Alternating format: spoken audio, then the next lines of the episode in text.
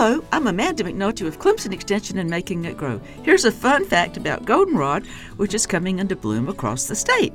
According to the A.C. Moore Herbarium, over 30 species of goldenrod, the genus Solidago, have been collected in South Carolina. Some grow all over the place, while others occur in just a few counties.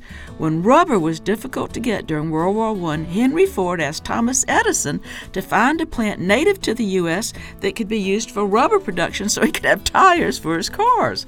Surprisingly, goldenrod turned out to be the solution. As our roadsides make obvious, goldenrod is really easy to grow and can yield decent amounts of latex when processed. But cheaper synthetic rubber came on the market, and our farmers now grow fields of fluffy white cotton instead of fields of gold.